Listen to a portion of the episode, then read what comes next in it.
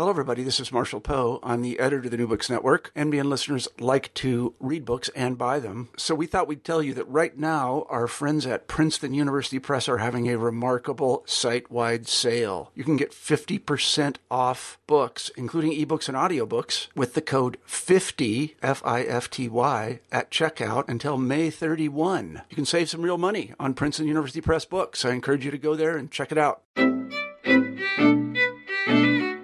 Hello, everybody, and welcome back to New Books in Jewish Studies. I'm Ari Ariel, the host of the channel, and today we'll be talking to Emily Alice Katz about her new book, Bringing Zion Home Israel and American Jewish Culture, 1948 to 1967. Hi, Emily. Welcome to the show. Hi. Um, thanks for having me. Thank you for being with us. To start, I'm wondering if you could um, begin by telling us a little bit about your. Everybody, and welcome back to New Books in Jewish Studies. I'm Ari Ariel, the host of the channel, and today we'll be talking to Emily Alice Katz about her new book, Bringing Zion Home Israel and American Jewish Culture, 1948 to 1967. Hi, Emily. Welcome to the show. Hi. Um, thanks for having me. Thank you for being with us. To start, I'm wondering if you could um, begin by telling us a little bit about yourself and, and maybe how you came to write this book. Yeah, sure. So I did my PhD in modern Jewish studies uh, at the Jewish Theological Seminary. Um, I finished there at, in 2008, and my background is also in Jewish art. Um, so it's sort of Jewish art, literature, history, um, and I came to the sort of the topic of Israel and American Jewish culture um, back when you know I was in grad school. Um, I took a course with Barbara Kirshenblatt Gimblett um, at NYU, who had done work on um, World's Fair, the classes on World's Fairs, and she'd done some work on the Palestine Pavilion, um, some really great work on the Palestine Pavilion in 1939. And we were talking about it and realized that um, you know there was this uh, World's Fair in 1964 in New York, of course, and that um, no one had ever looked at the Israel Pavilion there. And what I realized as I started to dig into it was that it wasn't actually an Israel Pavilion; it was an American Israel Pavilion um, that had been, you know, organized and created, put together by uh, an American, you know, a group of American Jewish businessmen, essentially, um, created this pavilion to kind of showcase Israel, but it was all kind of these American Jews acting as, really impresarios, uh, trying to sell Israeli goods, trying to tell about Israeli history, and to do it in this very American context. And and that to me opened the door into this whole whole realm of stuff that um, no one had really looked at yet um, about how American Jews were really grappling with Israel in their everyday lives uh, between 1948 and 1967. Um, so after Israel's establishment, but before um, the Six Day War, which is usually thought of as a kind of a watershed in American Jewish history, um, when all of a sudden, seemingly overnight, American Jews were sort of ready to be, you know, vocal and militant about about Israel, and that you know the period in between those years had, had been seen for a long time by historians this kind of um, this fallow period when American Jews weren't really doing anything about Israel; they were thinking about other things, and Israel wasn't at the top of the agenda.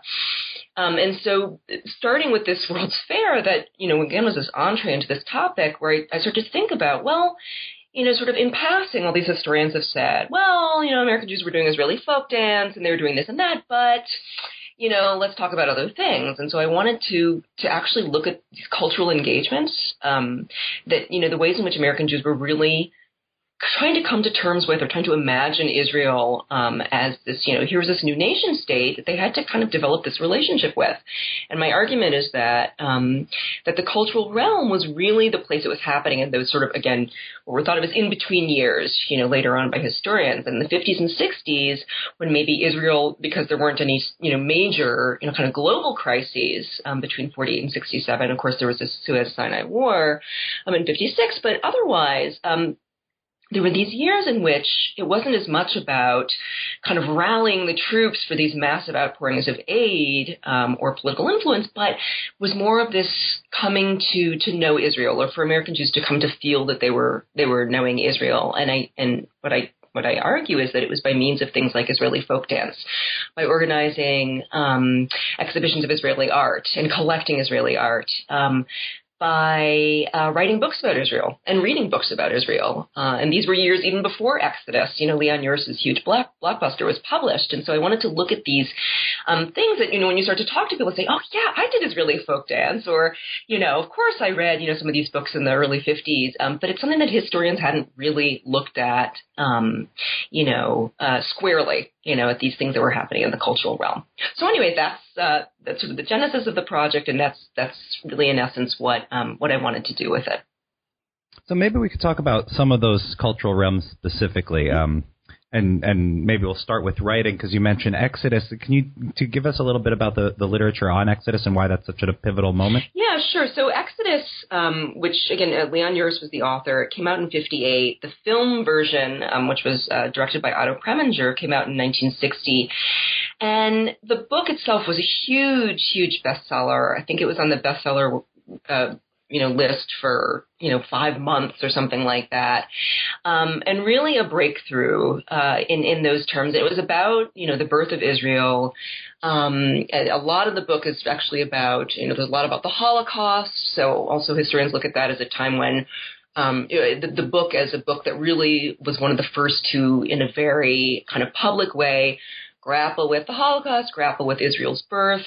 Um, and, you know, the image of Jews in that book is of these, you know, very muscular, you know, proud, manly Jews who were finally, you know, on their own two feet and fighting for themselves. And that certainly is, you know, the image we get from the film as well, um, with uh, Ari Ben Canaan being played by Paul Newman. I mean, really cultural touchstones from those from those years in the late 50s and early 60s. Um, and definitely, I mean, I agree that this was a moment that Israel, um, this was a big deal for certainly for for um, proponents of Israel, for kind of boosters of Israel uh, in American life, that, that they could look at the book and the film and say, well, look at what Jews have done, and that people were reading the book and people were seeing the film, and and um, these did, you know, the, the book and the film did, you know, really, um, I think, have an impact, and lots of people, you know, say had an impact in how Americans thought about Israel as being like America, as being, you know, uh, a partner and, and uh, you know, a realm of, t- of tough fighting Jews. Um, but what I, you know, try to show in my chapter about uh, Israel books, you know, as I as I talk about them, is that first of all, some of those themes and ideas were actually prevalent much earlier than that, really starting in the late 40s when there were nonfiction books and a couple of them very popular books about Israel um, that were um, that were taken up by publishers. There was a whole spate, I mean, dozens and dozens of of these Israel books that these various publishing houses were publishing. So that some of these tropes you see even earlier, um, you know, that then are taken up in a fictional form um, by Leon Uris. But also, I mean, part of what I'm you know trying to show is that there were other um, kinds of notes that were hit. There were other themes that were actually surfacing in these books that were, you know, none of them as popular as Exodus, but that were, um, you know, uh, Jewish women, uh, Jewish men, Jewish organizations were buying these books, were talking up these books, were reading these books, um, and that there were these even you know subgenres among them, including you know most prominently, I would say, a kind of women's interest subgenre of this Israel book, um, which was very different in many ways from the kind of Exodus, what we think of as sort of the Exodus. Oh, that was the image of Israel. Well, what I'm showing is there were other images as well. That it was about you know some of these books, these women's books were about um, American housewives essentially in Israel during a period of austerity, during the War of Independence, and then also in the 50s um, and in through the, uh, through the 60s um, through things like austerity. Um, looking at how women raised children uh, in places like Jerusalem in those years.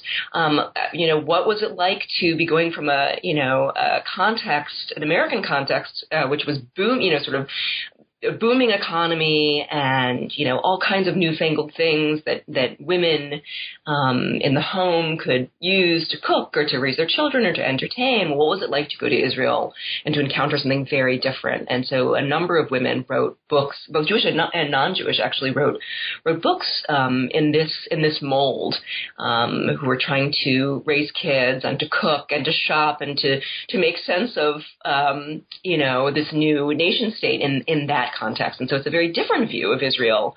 Um, it's still a very, you know, very positive and very partisan view of Israel, but quite different from what we've seen if all we look at is, you know, Exodus.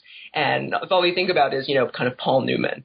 Um, As somebody who has some interest in food studies, I thought I thought the section on, on cookbooks was particularly interesting because it really speaks to the embodiment of Israeli culture in, in some way in American Jewish lives. Yeah, yeah, and that was really starting to happen then. Um, I mean, it's exploded even more. I would say food. You know, now you know a, a lot has, has changed even since the 50s and 60s. But this was the period in which, yeah, the first cookbooks were being published, and these American Jewish women were trying to make sense of well, what is this thing called hummus and how do I make it and can I alter it to make it palatable to American, you know, to American taste. So it's always in this in this chapter and, and other places in the book too.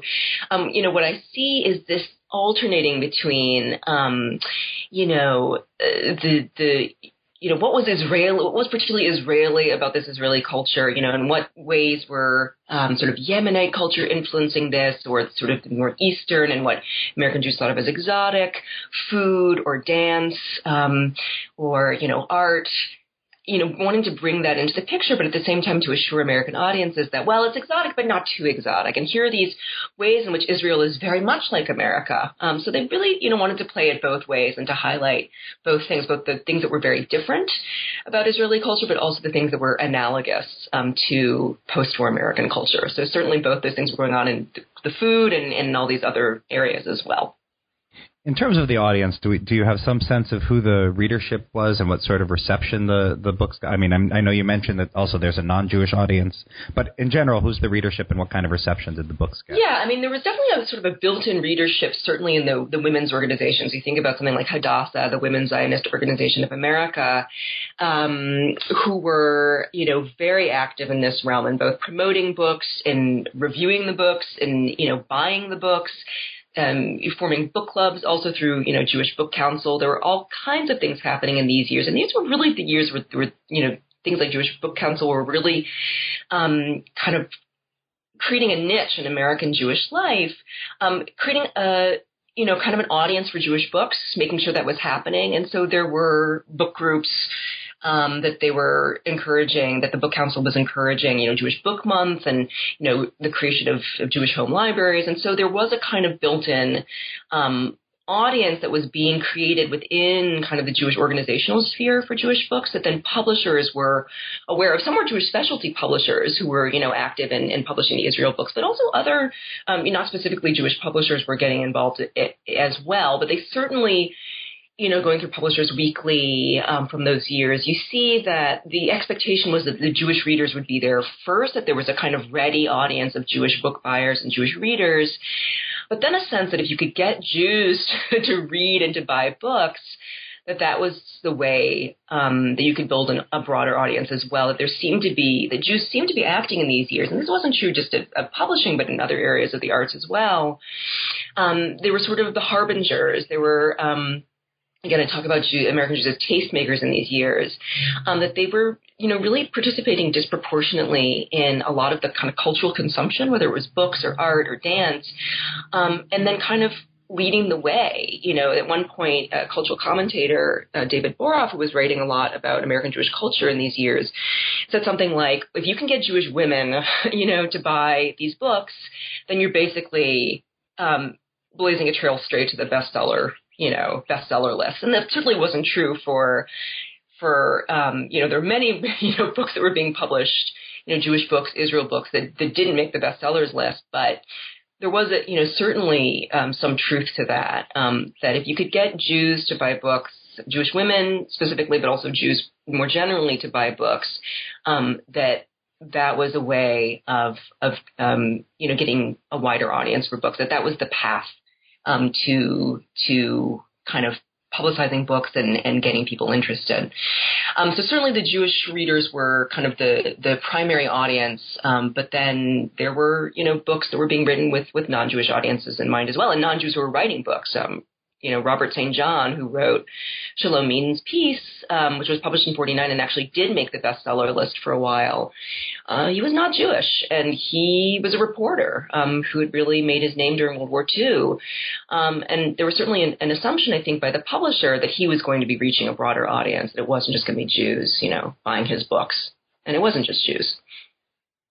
So I thought the the role of non-Jews in Israeli folk dance was also really interesting. Um, Yeah. and I have to say that the title of this chapter is awesome. Hora Hootenannies and Yemenite Hoedowns is really a, a great title.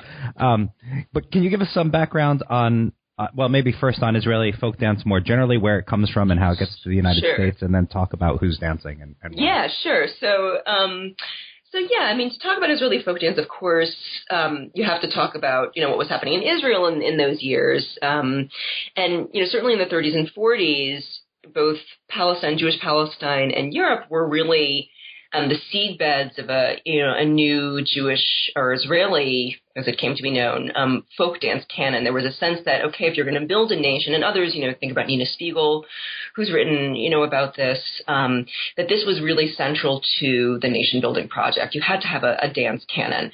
Um, so certainly a lot of this was emanating from um, from the sort of Jewish dancers in Europe who then went to to Palestine and helped to build that the dance canon there. Um, and it wasn't just Europe. I mean, there were also Yemenite, you know, Jewish dancers who were building that and who, you know, who created the National Dance Theater of Israel, um, you know, Inbal.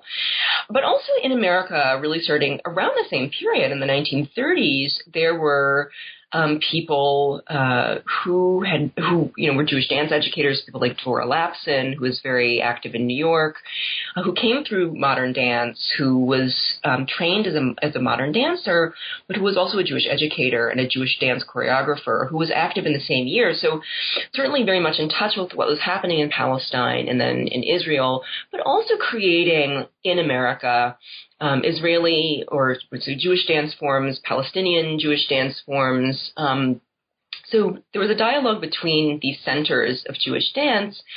Um, so some of this was being pulled from Israel, but also again, some of it was being created by um, by very important Jewish dance, you know, choreographers. I mentioned Dvorah Lapson. Fred Berk was another one who sort of followed this trajectory. He'd been in Vienna, but then um, immigrated to the U.S.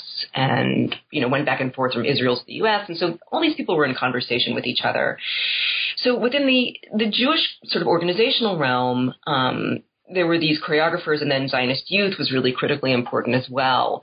Um, these were people in the Zionist youth movements like Habonim, Hashomer Hatzair, Young Judea, really all you know all over the spectrum um, politically, um, but who were very active also in the 30s, the 40s, the 50s, and the 60s in, um, you know, dancing, you know, Israeli folk dances among themselves and bringing it to the wider public, even on national television.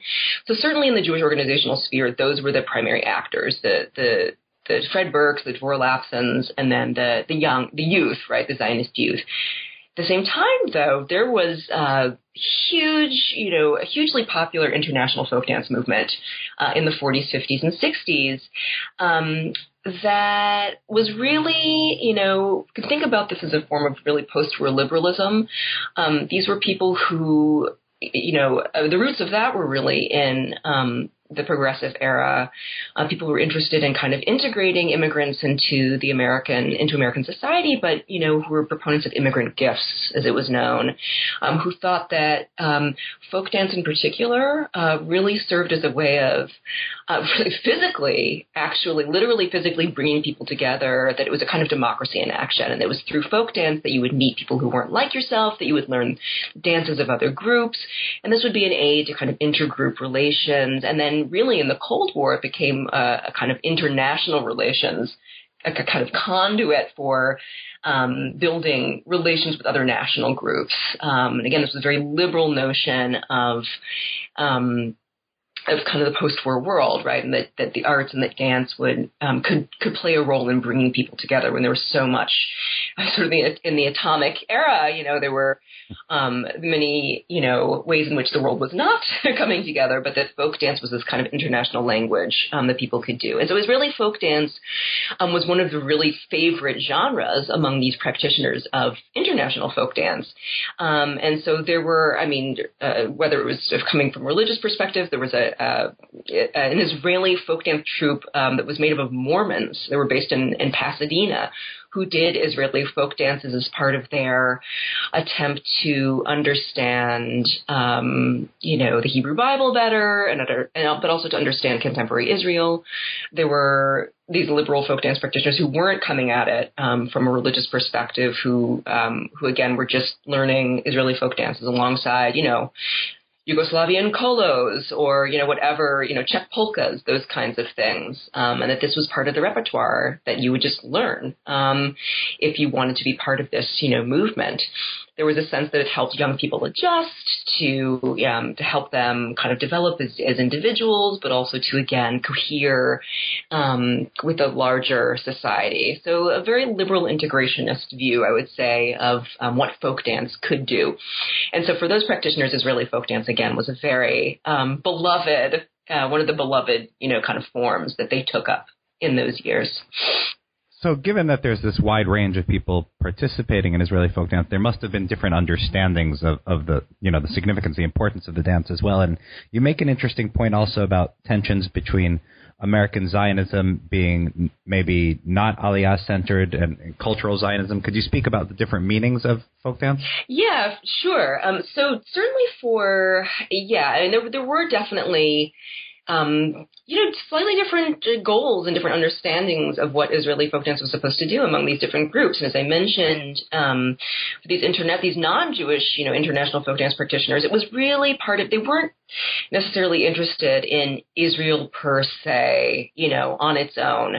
Aside from a few outliers like this Mormon group I mentioned, who really were interested in Hebrew and Israel and went to Israel and so on, a lot of those non-Jewish practitioners were, you know, interested in sort of supporting pluralism, um, but uh, it wasn't really about Israel per se. Now, this was very different for, let's say, the folk, the, the Jewish dance educators for whom um, Israeli folk dance you know, again, someone like Dvorah Lapson or Fred Berk, who was arguing that this was going to be the way to reach Jewish young people, that the dance was going to be the sort of that if you wanted to reach um, young Jews, which was very much a uh, you know, a desideratum for American Jews in the post-war years. You know, there's a lot of hand-wringing in those years about how are we going to get young Jews to be loyal to the community, to to want to grow up Jewish and to start their own Jewish families later on.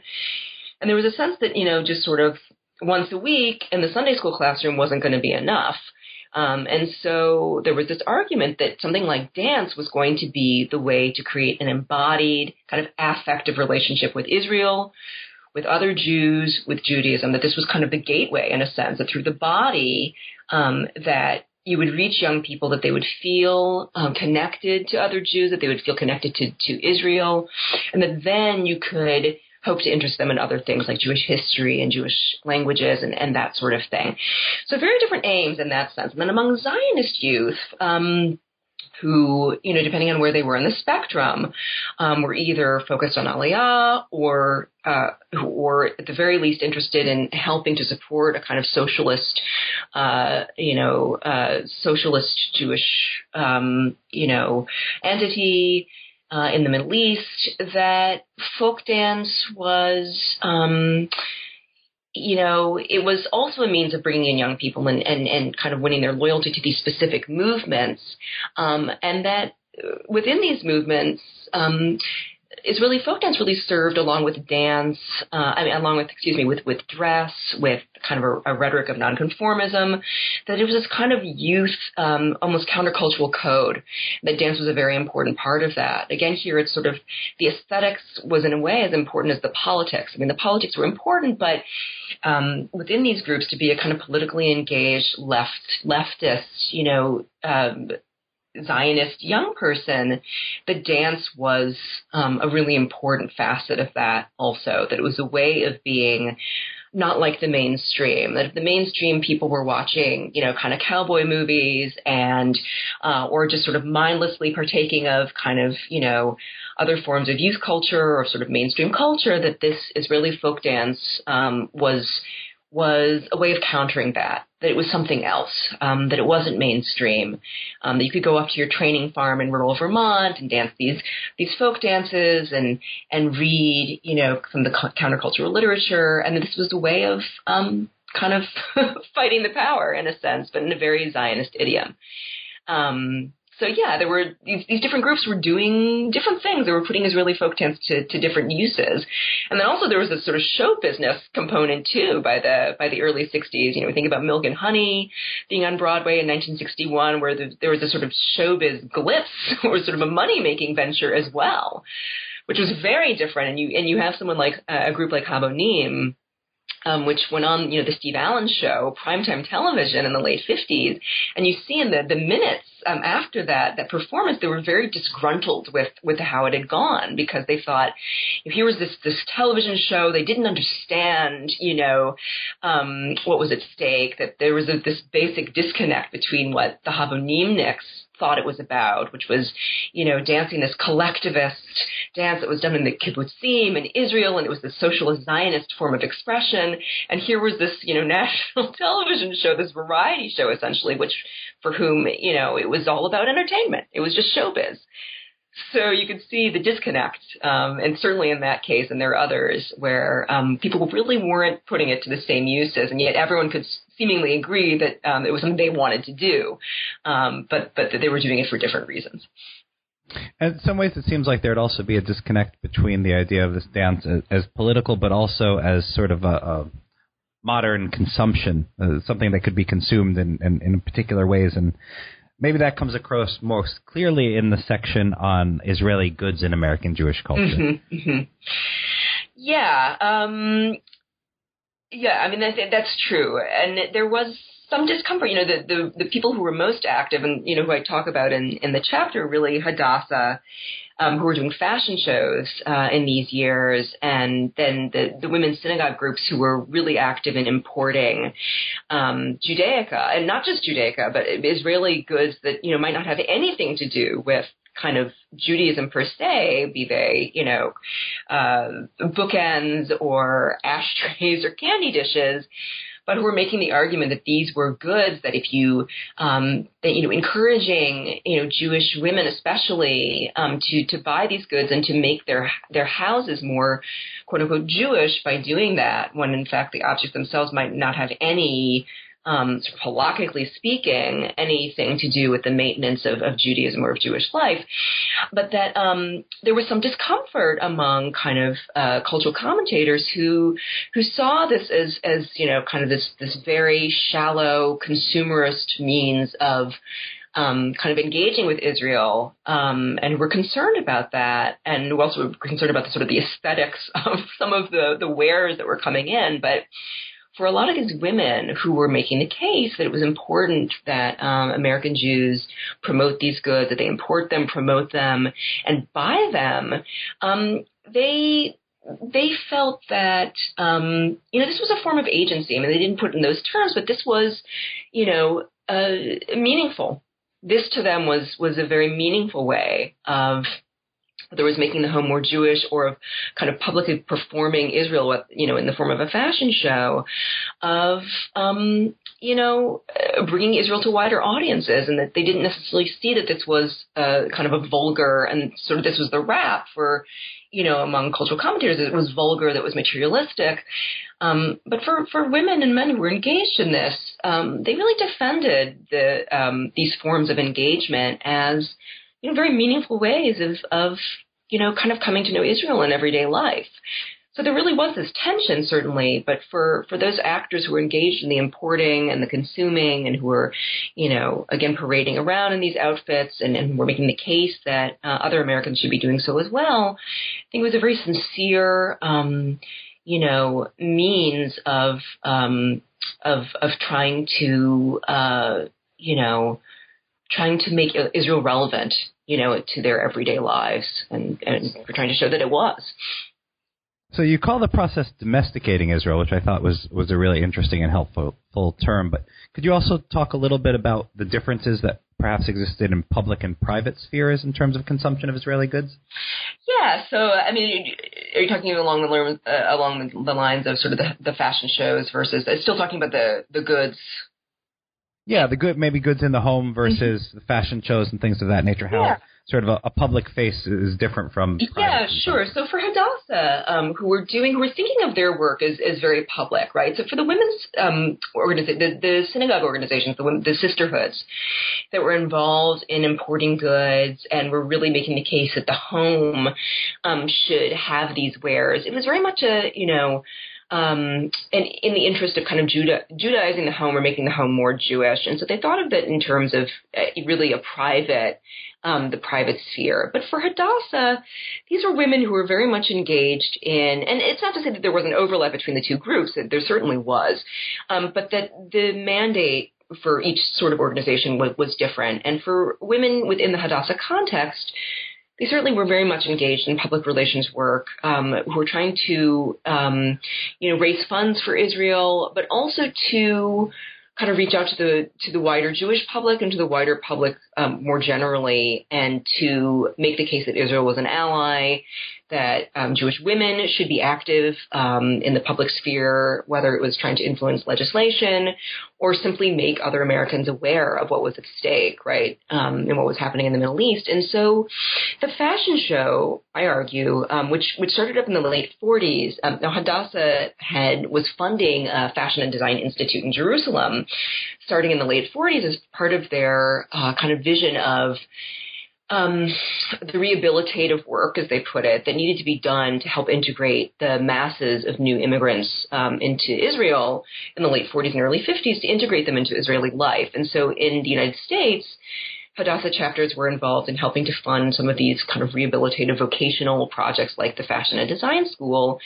Um, but then, so as part of the work was you know, targeted to Israel itself, but in the American context, these women, the leadership and also the local chapters wanted to showcase what they were doing to help raise funds for what they were doing uh, in Israel, but then also to to use these Israeli fashions and the fashion shows as a way of arguing that um, the work, the, the sort of the fashion production that was that they were helping to fund in Israel was of American quality, right?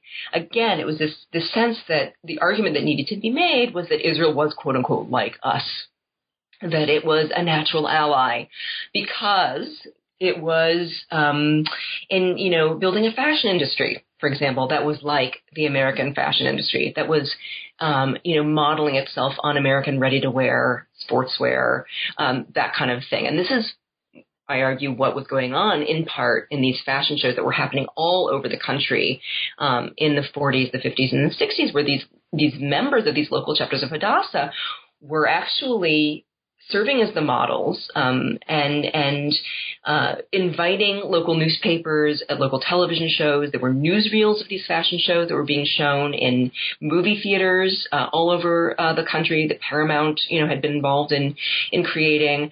So definitely, there were Hadassah was trying to reach out to the wider public, and again to use fashion um, as a means of you know, showing that there was this kind of natural, quote unquote, uh, congruence between American society and Israeli society. Um, and, and, it's interesting considering, you know, uh, how um, sort of the, the foundations of, of uh, certainly in the Yishuv that this was, you know, going to be a socialist state. Well, by the early 50s, uh, certainly Israel was trying to win, you know, American investment to, to encourage American investment. And part of what American Jews were arguing was that, well, no, no, Israel now is very much remaking itself in a capitalist mode, and look at the fashions they're creating, and and so this is, um, you know, part of what Hadassah was trying to show. Well, at the same time, as I mentioned earlier, through the fashion show, trying to showcase you know, even while they were were saying, look at these, you know, fashions that would be indistinguishable from, you know, what American designers are producing. Look how much like us these Israelis are. At the same time, they were also trying to showcase some of the more um, sort of Eastern influenced um, outfits and ensembles, and were even doing, um, you know, having Israeli you know, sort of Yemenite folk dance at the beginning of these fashion shows and and showcasing um, fashions that were again influenced by Yemenite embroidery um, or that were drawing on other kinds of Eastern kind of immigrant Jewish groups that were adding to the mix. And so they were trying to do two things at once. You know, again, as I mentioned earlier, the the kind of showing that there was something really unique about this Israeli culture that was pulling together all these different threads and all these different Jewish immigrant communities, um, like America, of course, you know, an immigrant nation um, but at the same time to say, oh look, they're producing things that are just like you know the American market is producing, and um, and and so you know they're they're these natural. This nation is a, a natural ally of the United States in that sense the role of the America Israel Chamber of Commerce is really interesting here too, because it seems to really blur the line between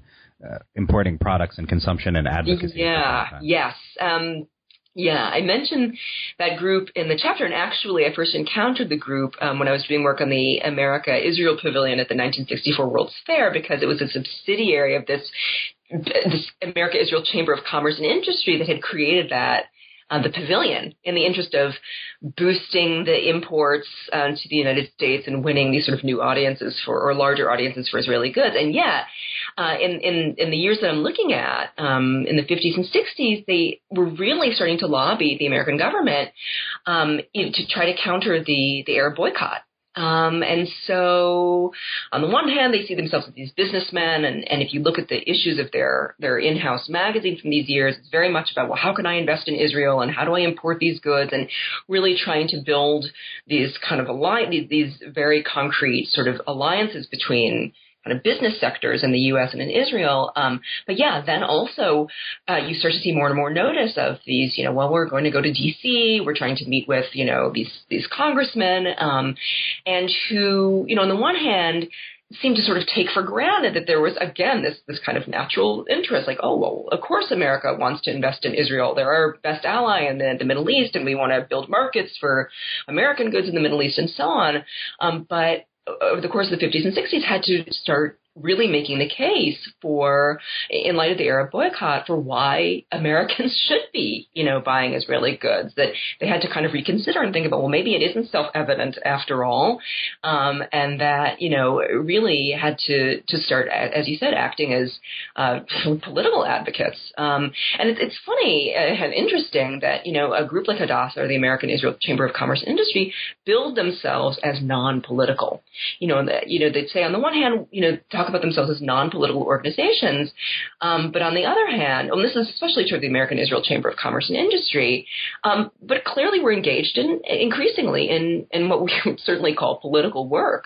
Um, and that, yeah, that, that consumption and that advocacy, sort of consumer advocacy, was shading very seamlessly into a kind of political advocacy. And I think that that has, you know, implications that, you know, the book stops in 67, but I think that that, um, really we can think about how that plays out even today, the ways in which, in a very different context, um, consumptions of consumption of Israeli goods has sort of been seen now as a kind of counteracting of um, other kinds of sort of BDS and other kinds of things, and that um, it's interesting to see the ways that the sort of the roots of this were being laid um, in the 50s and 60s when um, the conversation was very different, and these actors you know, tried to insist that what they what they were doing wasn't political, but but what I try to argue is that you know certainly it was shading into political activism and advocacy even then, um, even in the 50s and 60s. Well, and, and, the organizations that, that think of themselves as doing cultural exchange also bill themselves as non-political. Right.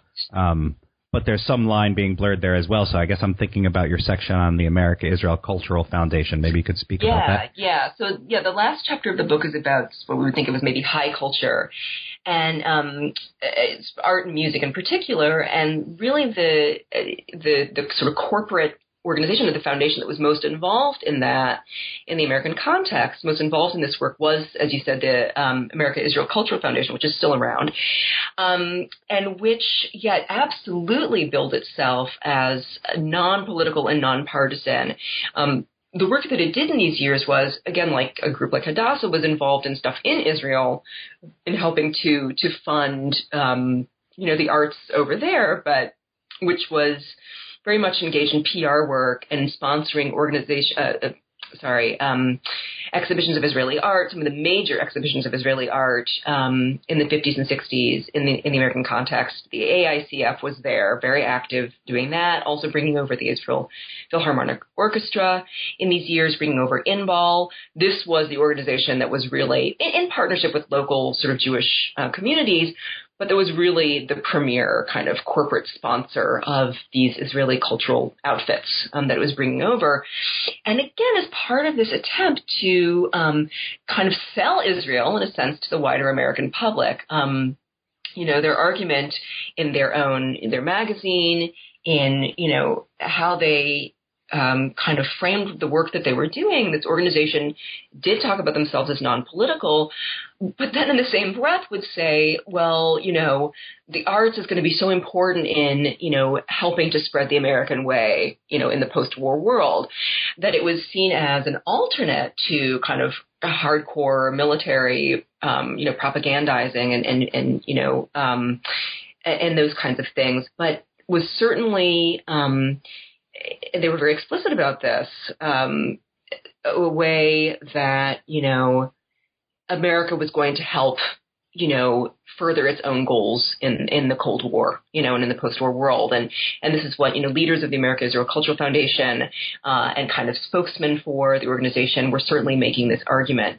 Um, and this was in a larger sense, and part of what I'm arguing in the book is that this is why Israeli culture was in a sense so very useful, um, for American Jews in this period. That partaking of Israeli culture, promoting it and consuming it and doing it very publicly was a way for American Jews to kind of show other Americans um, that you know they were good citizens in a sense.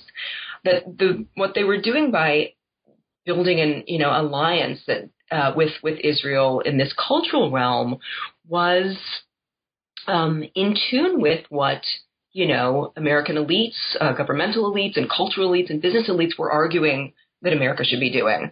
That it should be opening markets, you know, in the Middle East and the Far East. That it should be trying to showcase uh, American goods and American way of life uh, in places like the um, the American Exhibition in Moscow in the late 50s. That this was going to be the way of winning allies. That this was going to be the way to win the Cold War, um, and that American Jews were tapping into that. And while relations with Israel actually wasn't that high on the agenda for these sort of cultural Cold Warriors um, who were looking at Europe, who were looking at the Soviet Union, to a lesser extent looking at the Middle East, but were also very interested in winning Arab allies.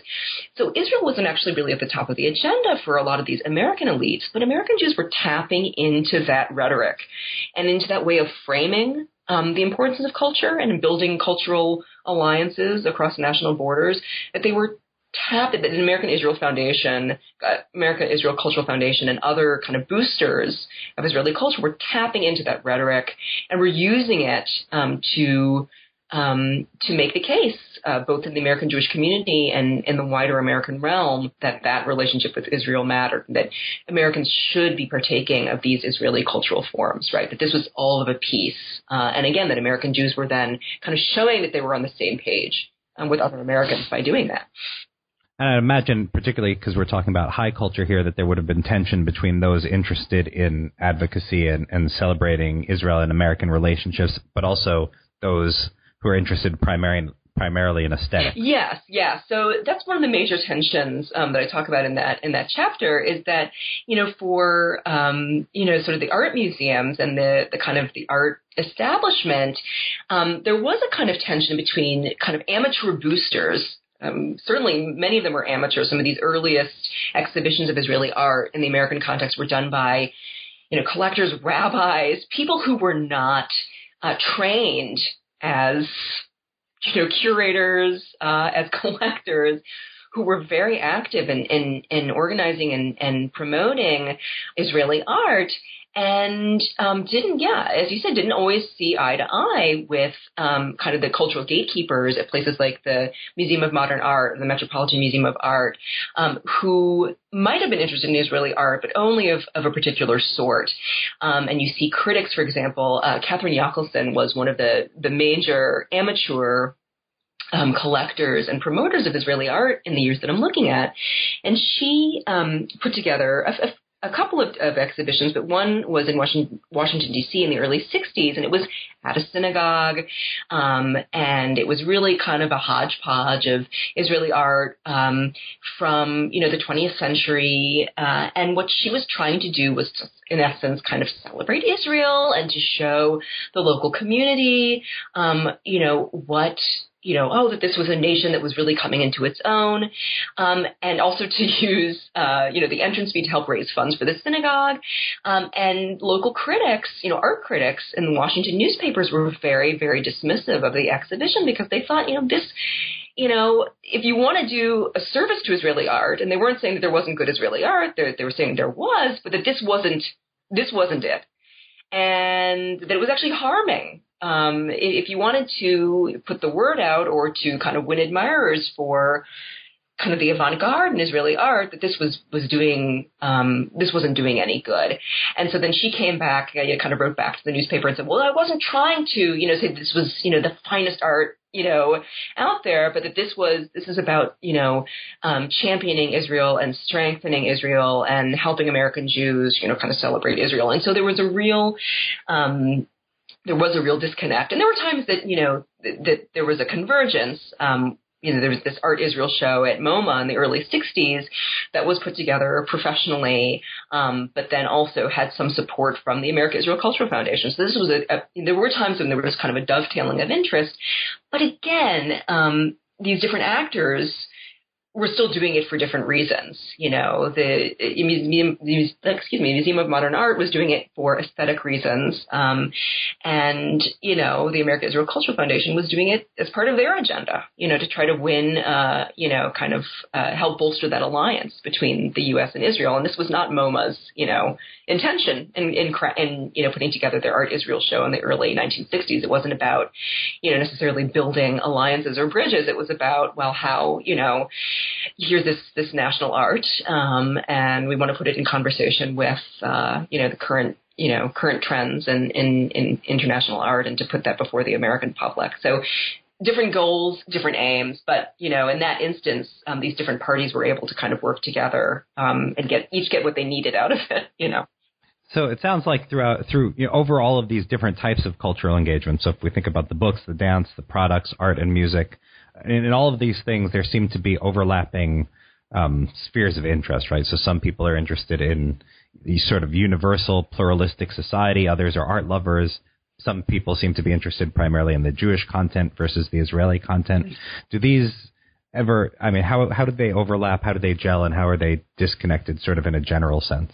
Yeah. So I mean, I talk about in the you know the conclusion um, that if we're looking at the cultural realm at these very at these particularly cultural engagements, that what what appears is this, as I call it, an elastic Israel, right? That seemed like it could be all things for all people, right? I mean, that was part of the um, what worked so well about these cultural engagements in those years. That there was, as you say, there seemed to be something in it for everybody, um, and you know, and part of what I'm arguing is that culture and you know, for me, the work of, um, for example, Wendy Wall has been really important because she talks about um, uh, this kind of uh, discourse of consensus at mid-century, where these different elites in American life were able to, or at least tried to talk about um, uh, to use similar kinds of, of, of, terms to talk about um, diversity, to talk about freedom, um, and that there was this kind of shared vocabulary that everyone was using at the time, but that this actually masked a lot of um,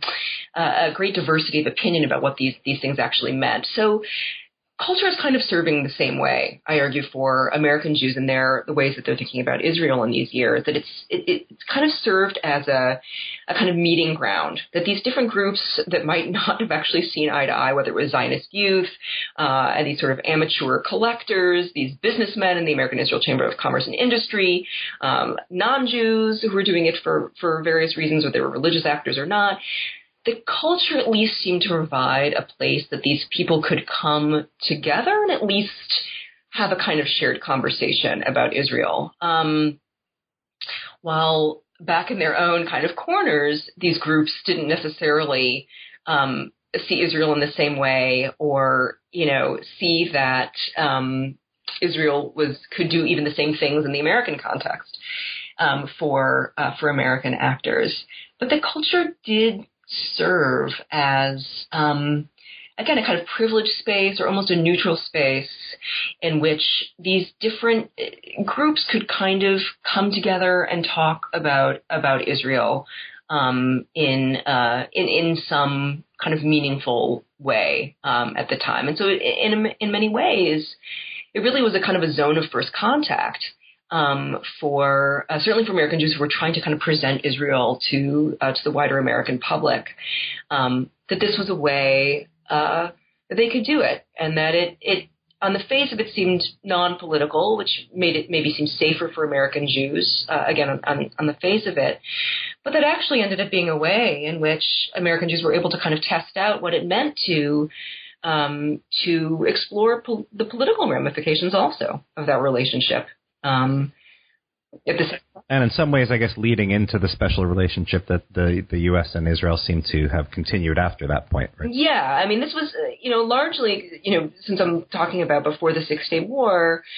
Um, it was really before there was a, a true what we would call a patron client relationship between between the U.S. and Israel. I mean, a part of what was going on in these years is that you know I think it's easy to forget from our vantage point how much was still in flux um, between 48 and 67, where there seemed to be a lot of uh, support among the American populace for Israel. Israel seemed to be seen in a positive light.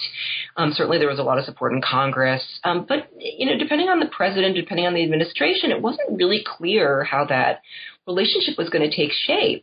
Uh, and American Jews weren't really sure. Um, you know, so much had changed so quickly in how American Jews could present themselves to the American public.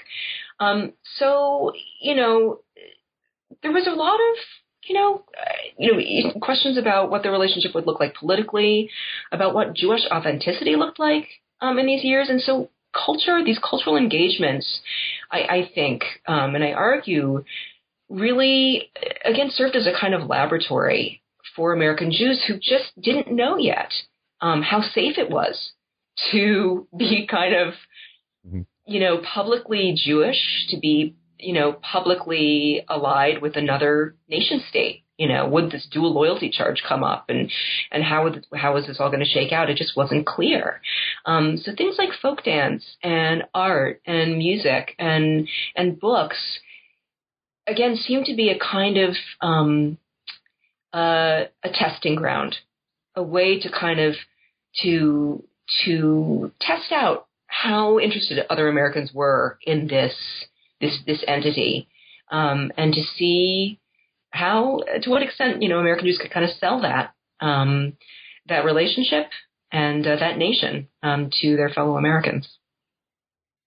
Great. Thank you so much, Emily. Uh, we've taken up probably too much of your time. Um, and maybe this is an unfair question since you've just finished this project, I guess, but can you tell us a little bit about what you're working on yeah, now? sure. So I'm actually um, doing research. I'm in um, in the Atlanta area uh, right now. Um, I've been um, for for a few months, and um, my next project, I'm looking at the same time period, so I just can't get quite enough of this post-war moment. I'm really fascinated by it, by this sort of this liberal integrationism uh, and and its limits, or its, its, achievements and its limits. Let's say, which is it's uh, a lot of what the book is about. But um, in a new vein, I'm looking at um, uh, at Atlanta um, in this this period, sort of through the civil rights and uh, war on poverty eras through the early 70s, and thinking about Jewish women actually.